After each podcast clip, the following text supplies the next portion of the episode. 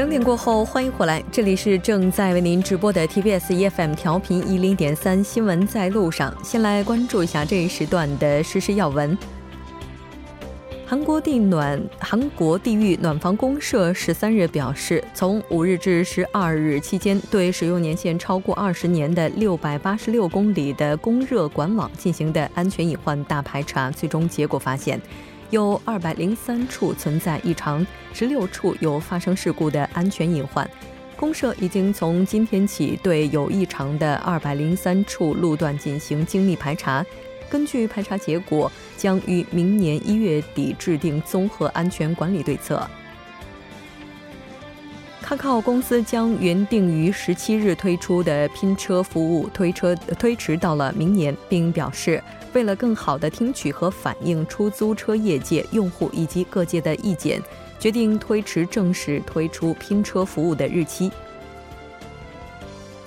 韩国国会保健福祉委员会十三日通过了儿童津贴的修订法案，内容包括从明年一月开始不考虑家庭收入状况，向零到五周岁的儿童每月支付十万韩元的儿童津贴。此外，从明年九月开始，儿童津贴的发放对象将扩大到七周岁。今天上午十点，中国在侵华日军南京大屠杀遇难同胞纪念馆集会广场举行了国家公祭仪式。二零一四年二月十二届全国人大常委会第七次会议经表决通过，将十二月十三日设立为南京大屠杀死难者国家公祭日。好的，以上就是今天这一时段的实时要闻。接下来的一个小时将为您带来今天的科技新视野、新闻放大镜以及中国实时热搜。广告过后马上回来。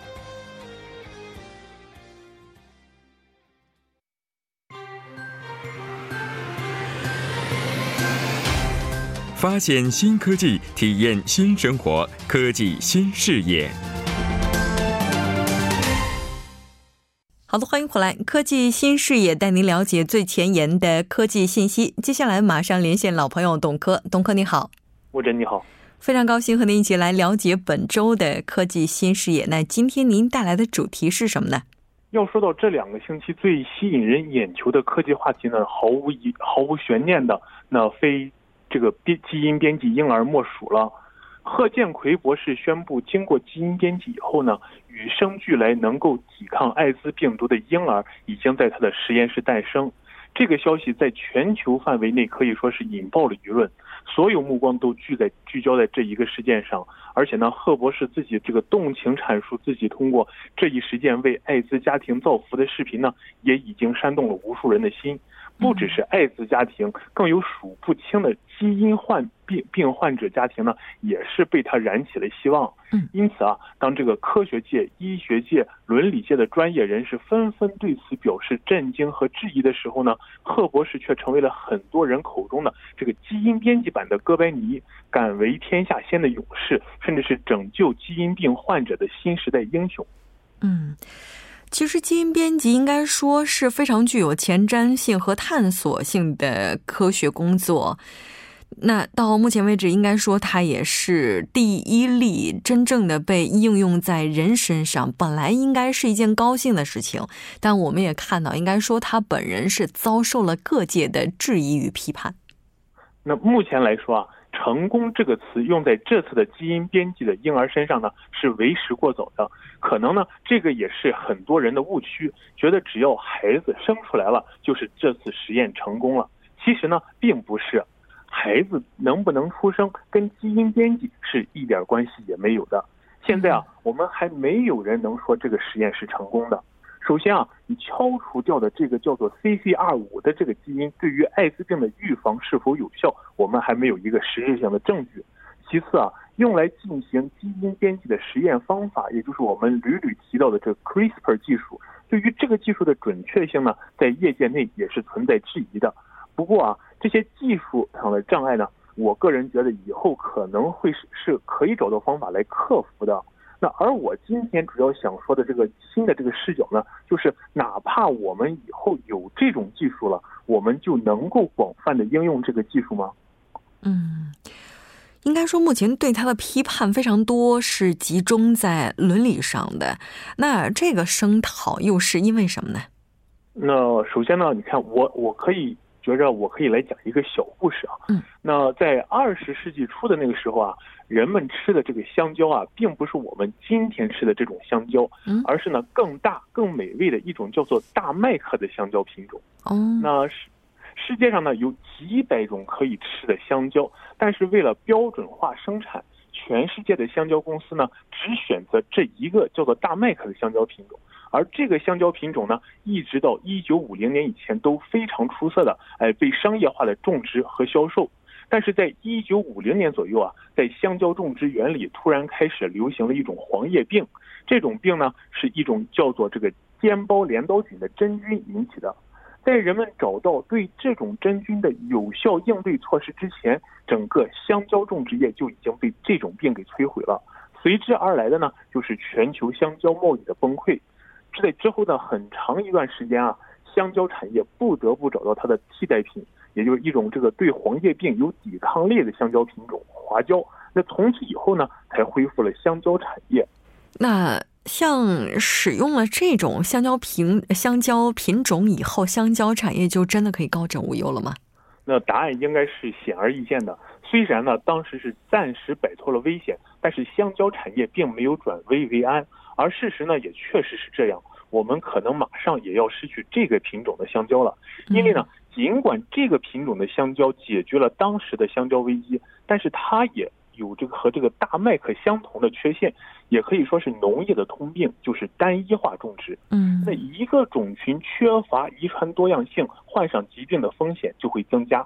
本来呢，遗传突变和变异会让一些个体有机会发展对害虫或者疾病的免疫力，但是呢，单一物种做不到，因为它们之间没有遗传差异。所以呢，这个所有的香蕉都是一样的，在受到危险的时候就没有了防备的后手。嗯，也就是说，这个过程的话，让品种就出现了单一性的倾向。那这也是不是就是所谓的这种多样性单一？是的。那所以呢，你从这个香蕉，你就可以延伸出去来进行进一步思考。那我们就来平心静气的思考这个，继续回来思考这个转这个基因编辑的婴儿。那你说我问一个问题的话，假如说我有足够的钱。也能得到完全可靠的科学知识，那我会为我的孩子选择抗艾滋病甚至感冒的这抗感冒的基因吗？那可能呢？那你说这个，我想一想，其实呢，我觉得我会的，因为呢，这种改变呢，对我儿子是一个个体，那对个体而言，它是百利而无一害的。嗯，再往前多问一步。那我是否会选择不脱发的基因？是否会选择喝酒不醉的基因？是否会选择伤口恢复能力超级快的基因？那反正如果是我的话呢，我可能都会选择。但是如果全世界所有的人都做出这种选择的话，那你从一个族群的角度上来看，那我们是不是就变成了一个没有多样性的族群了？那我们是不是呢，也就变成了像这个大麦和香蕉一样，这个对于外来侵入特别脆弱的族群？嗯，是的。那如果要是基因编辑技术它能够达到您刚才提到的这种高度的话，也就是说，未来咱们真的是可以编辑出来那些抵抗灾难的基因，这也对于人类来讲应该是件好的事情啊。那我们有一句古话：“天下皆知美之为美，斯恶已；皆知善之为善，斯不善已。”那就像我刚刚提到的，虽然呢，从个体角度上来看，某个人的确是变强了。但是呢，从整个人类种族上来看，因为多样性过于单一，反而整体变得脆弱了。可能在某一种打击下，就会遭受灭顶之灾。嗯，其实也就意味着单一性它本身就会隐藏着更多的危机，是这个意思吗？那你看，我再举一个例子啊。嗯。那在我们人类里面有一种基因遗传病，叫做镰刀型红细胞贫血症。患这种病的人的血液呢，红细胞它表现为镰刀状，它的携带氧的功能呢，只有正常红细胞的一半。但是这种病啊，在非洲却成为了一个主流的基因形态。这是因为啊，这些患有镰刀型红细胞贫血症的人的红血球，如果被导致疟疾的寄生虫进入以后，便很容易被弄破。那寄生虫呢也就失去繁殖的机会。所以镰刀状细胞疾病的这个基因携带者携带者啊，反而在疟疾地区它是有一个生存优势的。嗯，那如果我们人类文明没有发展出有效攻克疟疾的方法的话呢，可能这种看来本应该是劣型的基因型呢，反而是一种优势的基因型。嗯，所以啊，这个脱出对贺建奎的这个博士的这个实验层次的批评呢，其实我们也真的要好好考虑。即使在技术已经成熟的将来，我们是否要将这种技术开放于大众来使用？也就是说，技术的发展不应该以牺牲多样性为代价，将所有的这个趋势都引向同一个方向，这样有可能我们会失去的更多。是的，嗯，非常感谢董克带来今天的这一期节目，我们下期再见。好的，谢谢木真。接下来关注一下这一时段的路况、交通以及天气信息。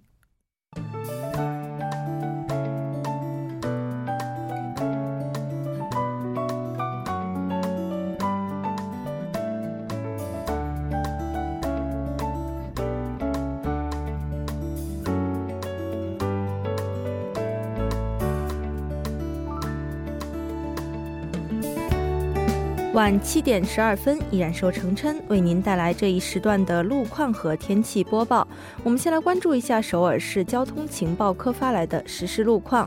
第一条消息来自国会大路木洞桥由东向西这一路段，目前呢，在该路段的五车道上发生了一起交通事故，还望后续车辆参考相应路段提前变道行驶。好，接下来是在利谷路院南洞十字路口至梨花十字路口这一路段，之前在该路段的三车道上进行的道路施工作业已经结束，但目前部分路段还在进行交通临时管制，暂时无法通行，还望途经的车主们保持安全车距，小心驾驶。好的，继续来关注天气。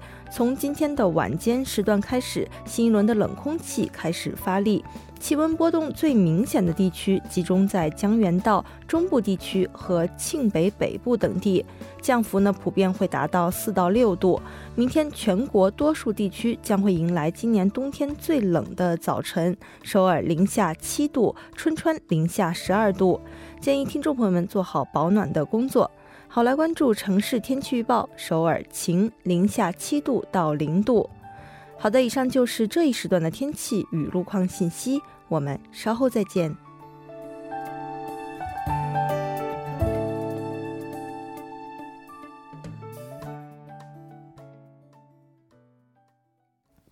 欢迎回来，多角度、全方位为您深入剖析韩中两国实时热点焦点。那今天我们要聊的这个话题就是真实镜头下的 IMF 外汇危机。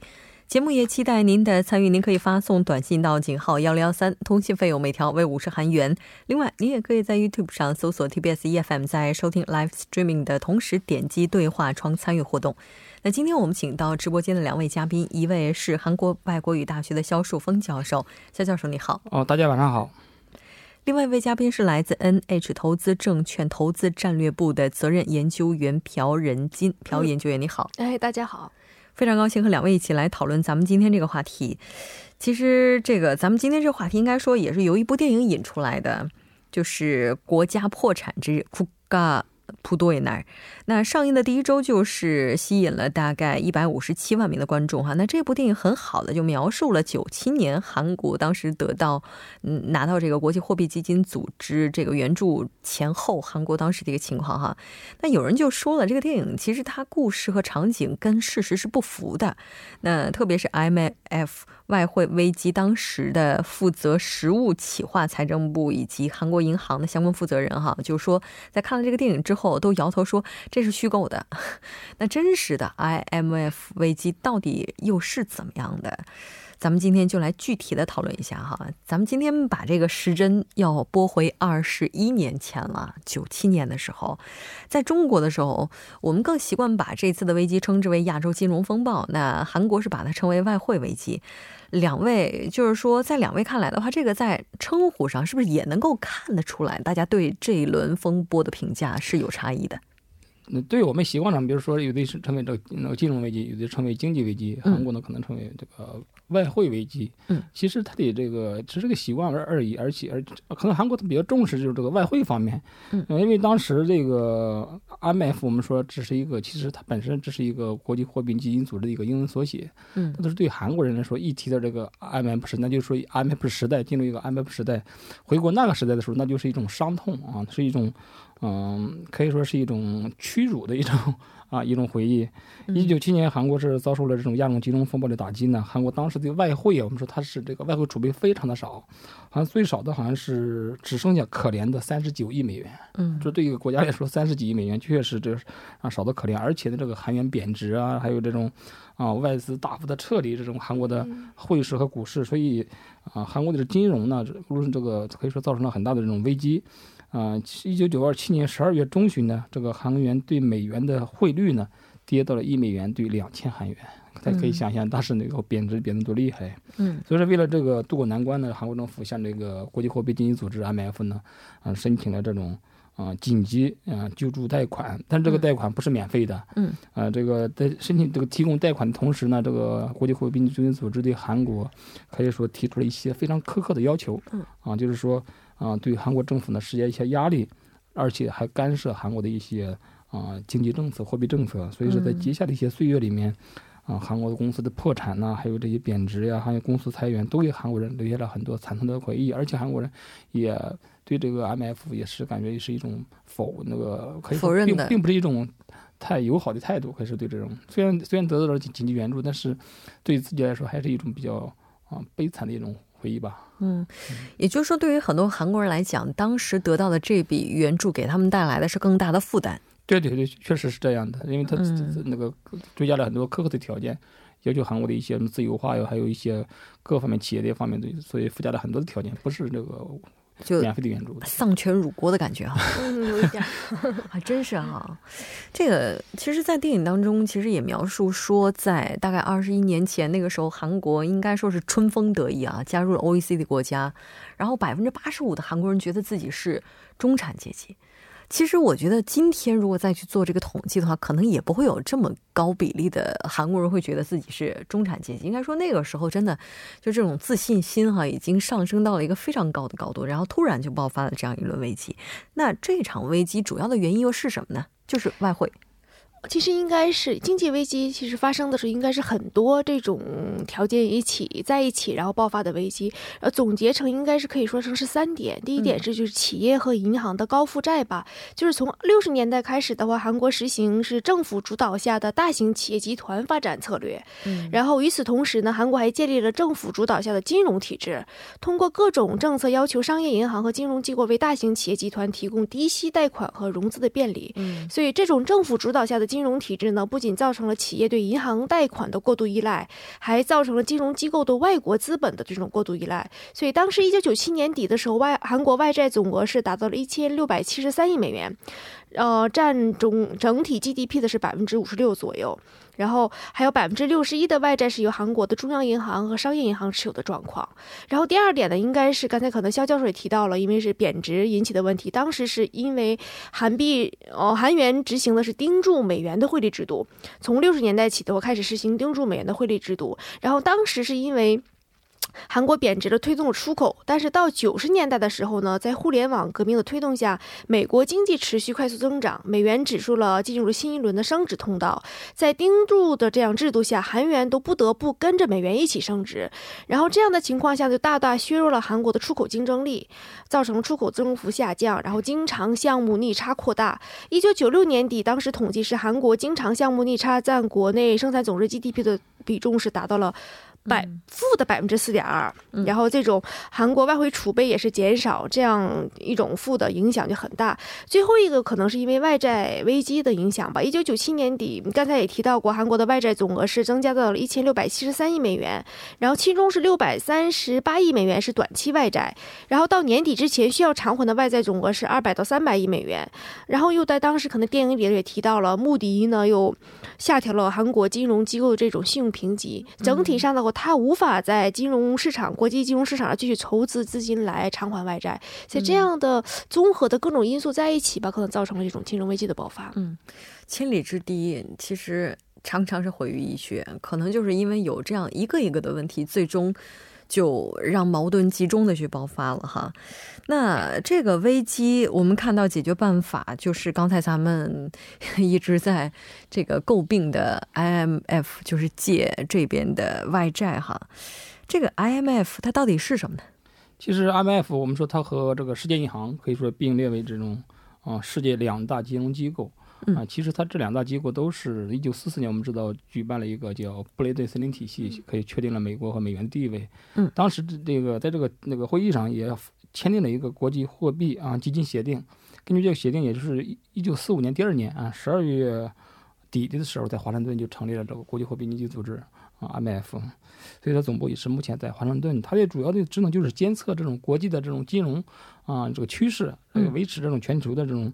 啊，经济发展趋势，还有这种这个稳定，也就是它通过一些监管，还有一些这个技术支持，我们说还有一些这个紧急的贷款援助，通过这种方式呢，来这个帮助这个成员国来稳定这种经济政策。另外呢，每一个加入这个基金组织的国家都要承诺其这个经济和金融政策呢，也接受它的这种监管，所以必须做做出这种承诺。啊，其实，在二零一零年之后，这个 IMF 它的这个一些方面发布了两大这个变化，第一个就是说。啊，它的这种份额啊，发生了很大的变化。之前，呃，二零一年，二零一零年，它发发布了一个份额计划，就调整计划，增加了发展中国家的一些份额。啊，就是中国现在目前已经成为 IMF 第三大股东，我们就可以把它称为一个 董事会的话，那中国是成为已经啊第三大股东，然后仅次于美国和日本。啊，然后呢，中国这个人民币啊，也是像二零一六年的十月一号，人民币呢也正式加入了国际货币基金组织的。啊，特别提款权的这个货币篮子，嗯，所以说啊，目前的占比份额呢也是百分，那是十点九二，仅次于美元和欧元，而且高于日元。对，其实之前提到国际货币基金组织的话，大家总觉得它应该是会为这些成员国提供需要的，特别是在紧急时刻提供这样的一些援助啊。但是我们看到这个援助可以说是成为了一把双刃剑，就在给他带给他帮助的同时，也带来了很大的危机哈。那在电影当中，这个设置的场景是以财政局次官为首的这些官僚派，他们建议，那以金惠秀饰演的韩国银行金融派是反对的。那我们也看到，就是说这个在电影出来之后，很多的专家也在说，这情况不是这样的。就是现实和电影里面描述的内容可能是正好是相反的。当时是那个财政局反对向 IMF 申请援助，想通过其他办法来暂时缓解危机。反倒是韩国银行主张要快点申请 IMF 的援助。当时金融危机中的一个很大的问题，刚才也提到，我是韩币贬值和这种外国资本的撤离。所以从负责外汇管理的韩国银行，它的立场上来讲，表象是他们的工作中出现了很大的问题，所以可能对他们来讲是更为迫切的问题。题，然后当时一九九七年十一月六号到十七日，韩国政府开始了这种韩元的保卫战，但是因为可动用的外汇储备特别少，很快就放弃了这次反击。十七日的开开始，然后韩国政府关闭了外汇市场三天，结果是十一月二十日，韩国政府请求日本政府，然后说服日本的银行借短期贷款给韩国，但是当时因为日本的金融机构也陷卷入到这种金融危机当中，所以对此也是无能为力。当时中日关系啊，不是韩日的关系可能也不太好，所以整体上就没有能帮助到韩国。结果就是二十一号，然后韩国政府宣布了向 IMF 寻求援助，然后就是我们知道的十二月四日，韩国和 IMF 达成了总值为五百七十亿美元的协议。嗯，也就是说，整个这个过程的话是。金融机构在当时是强烈主张的，因为他要解决自己面前面对的最大的危机，也就是自己的资金是严重不足的，特别是外汇储备方面哈。那当然，同样为了阻止和 IMF 它的协是这个他们的协商落实，在电影当中是韩国银行金融这边想到的替代方案是从国家层面发行 ABS 来解决燃眉之急，从日本政府来借美元。在现实当中的话，这个方案被采用了吗？其实这是两种方案。我们说刚才这个也这个朴朴老师也提到了，从从日本借这个美元这个方案是没有，也是也想过，而且被日本拒绝了。为什么？因为日本当时也很困难，所以金融不光日本政府，它的银行也受到这种亚亚种金融风暴的这种袭击，所以说它本身就很困难，再不把美元借给韩国也是不太现实。另外，它这个中日关这个韩日关系，哎，当时关系也确实不是很好，所以说啊，最后好像提提提起借了，但是被日本拒绝了，这是一种方案。另一种方案就是 ABS，ABS 其实它是一个简称，我们看这个 A 呢就是 asset 资产的意思，然后 backed 呢就是啊支撑的，然后呢最后一个是。啊，securitization 呢，就是一个啊，这个证券证券化的意思，就是说以这个资产为抵押，然后呢，这个把这个发行这个在海外市场上发行证券，通过这种方式呢来融资。啊，其实韩国当时他这个刚才也提的，其实不是上韩国央行提的，是也是韩国的这种啊，企划财政部当时呢叫不叫财企划财政部叫那个财政经济院，是他提出来的。其实这种方案也提出了，但是说。嗯，最后呢，没有这个也是泡汤了，也没有实没有那个成功实施。但具体原因我们也不太了解。但 现在一些官员出来，当时一些官员这个也出来说，但是没有提到具体的原因。